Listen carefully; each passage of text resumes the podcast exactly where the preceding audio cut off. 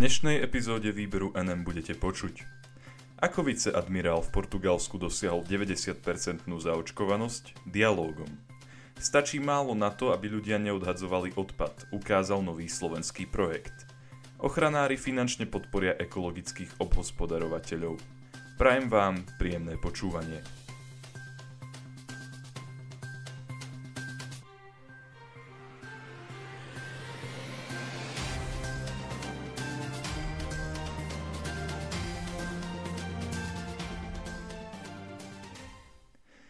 Ako viceadmirál v Portugalsku dosiahol 90% zaočkovanosť? Dialógom.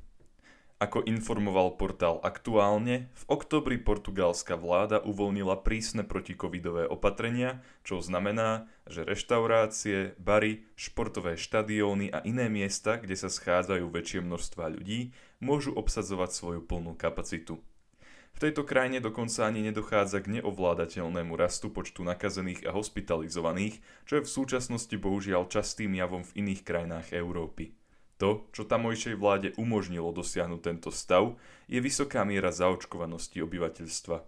Takmer 88% je plne zaočkovaných a počet Portugalčanov, ktorí dostali aspoň prvú dávku vakcíny, presahuje 90%. Pre porovnanie proti chorobe COVID-19 je plne zaočkovaných len približne 40% Slovákov. Vakcinačnú stratégiu Portugalska dostal vtedy na starosti viceadmirál Enrique Gouveia Emelo.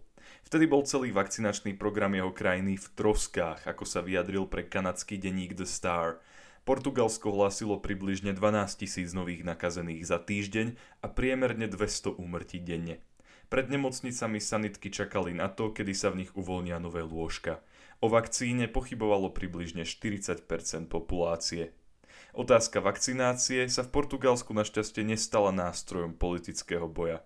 Govej a Emelovou stratégiou sa tak mohlo stať pokojné, jednoduché a pravidelné vysvetľovanie výhod, ktoré vakcinácia prináša. Používal pritom armádny štýl vyjadrovania. Počas jedného Zoom rozhovoru napríklad povedal Ste vojak, Musíte bojovať, dajte sa zaočkovať. Takisto často používal metaforu ráz cestia, v ktorej ľudí žiadal, aby si predstavili, že stoja na ráz cestí. Jedna cesta, nenechať sa zaočkovať, vedie k riziku úmrtia jednak 500, zatiaľ čo druhá, nechať sa zaočkovať, vedie k riziku iba jednak 500 tisíc. Občanov sa pýtal, ak ste inteligentní a logickí, akou cestou sa chcete vydať?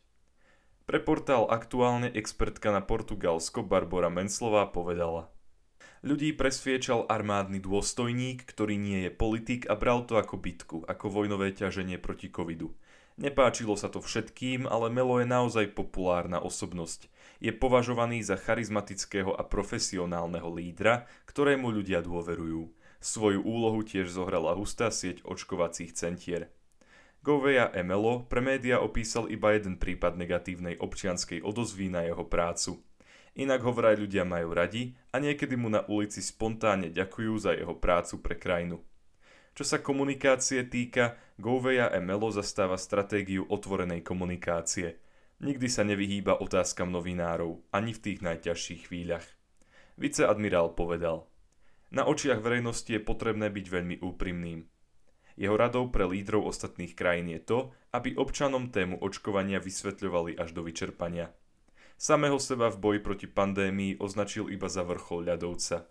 Pod ním sa podľa jeho vyjadrení nachádzali tisíce ďalších ľudí, ktorí pracovali na vakcinačnej stratégii krajiny. Funkciu šéfa portugalskej pracovnej skupiny pre vakcíny už teraz nezastáva, no Gouveia Emelo pomenoval ešte jeden cieľ, ktorý musí Portugalsko dosiahnuť presvedčiť konkrétne komunity, ktoré majú na odmietanie vakcíny svoje vlastné dôvody, napríklad historicky zlé zaobchádzanie zo strany vlády a lekárov. Zároveň hovorí, že vojna s vírusom sa neskončí, pokiaľ budú bohaté krajiny hromadiť vakcíny a chudobné krajiny k ním nebudú mať prístup. Povedal, my na západe veľa rozprávame o etike, ale túto etiku musíme aj praktizovať.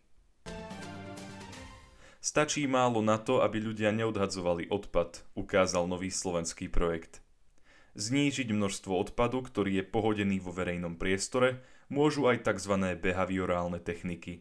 Potvrdil to projekt, ktorý bol v Bratislavskom Ružinove a v obci Ivanka pri Dunaji realizovaný organizáciou zodpovednosti výrobcov Envipak. Tá na tomto projekte spolupracovala s Ústavom verejnej politiky Fakulty sociálnych a ekonomických vied Univerzity Komenského v Bratislave. O výsledkoch projektu na tlačovej konferencii informovali zástupcovia projektu. Písala o tom tlačová agentúra Slovenskej republiky. Projekt spustili pri jazere Štrkovec v Ružinove a na námestí Svetej Rozálie v Ivanke pri Dunaji. Cieľom bolo preskúmanie toho, ako môže využitie behaviorálnych techník zabrániť vzniku voľne pohodeného odpadu. Pri Štrkovci sa výskumníci na dvoch miestach zamerali na pohodené cigaretové ohorky.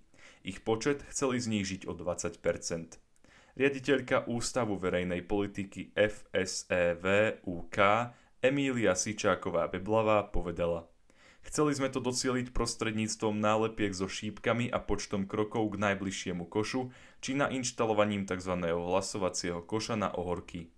Takisto chceli upútať pozornosť fajčiarov na množstvo pohodených ohorkov a na to, aké toxické sú pre okolie. Všetky experimenty boli úspešné a počet pohodených ohorkov klesol. V jednej lokalite jazera Štrkovec o 74%, v druhej o 61%, čo trojnásobne prekonalo očakávaný účinok. Na námestí v Ivanke pri Dunaji bolo cieľom minimálne o 20% znížiť počet odhodených odpadkov z potravín. Okolo idúcich tu pomocou šípok a nálepiek upozorňovali na to, že sa v ich blízkosti nachádzajú odpadkové koše. Aj tu sa počet odhodených odpadkov podarilo znížiť a to o približne 28%.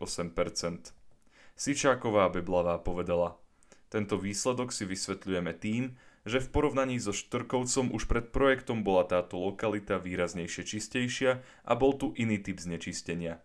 Intervencia bola cielená na zníženie miery znečistenia vo všeobecnosti. Behaviorálne techniky, ktoré boli počas projektu testované, podľa nej fungujú. Mestá a obce ale musia byť v tomto smere pravidelne aktívne. Podotkla, samozprávy musia skúšať ich účinnosť. Ukázali sme, že sa to dá. Zástupcovia projektu už avizovali, že by pre mestá a obce mohli spísať návod, v ktorom by opísali jednotlivé používané techniky. Ochranári finančne podporia ekologických obhospodarovateľov.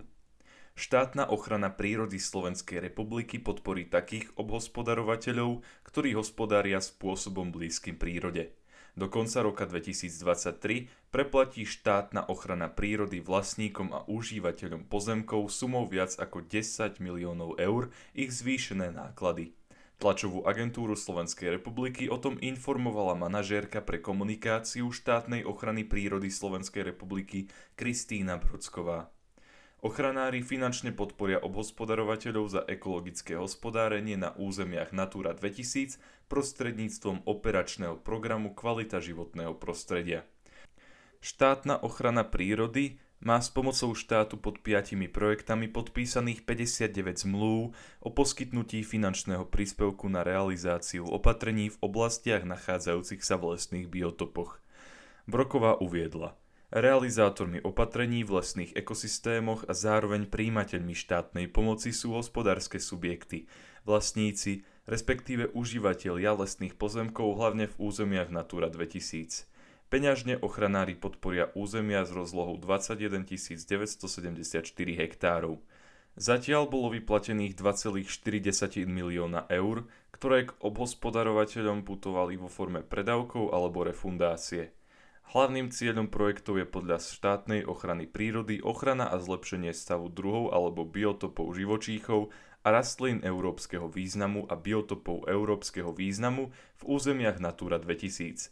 Medzi opatrenia, ktoré sú podporované najviac, patrí obnova lesných porastov s cieľom dosiahnutia prirodzeného drevinového zloženia, jemnejšie spôsoby obnovy porastov, ponechanie stromov na dožitie či ponechávanie hrubého mŕtvého dreva. Medzi ďalšie podporované opatrenia patrí výchova mladých lesných porastov, premena drevinového zloženia, nahradenie chemickej ochrany a zmena štruktúry porastov v lúcháních lokalitách.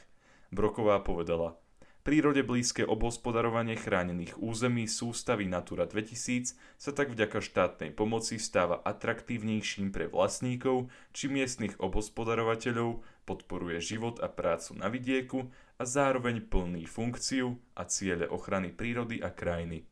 Ďakujem vám za to, že ste si vypočuli tohto týždňovú epizódu výberu NM a dúfam, že sa budeme počuť aj budúci týždeň. Do počutia.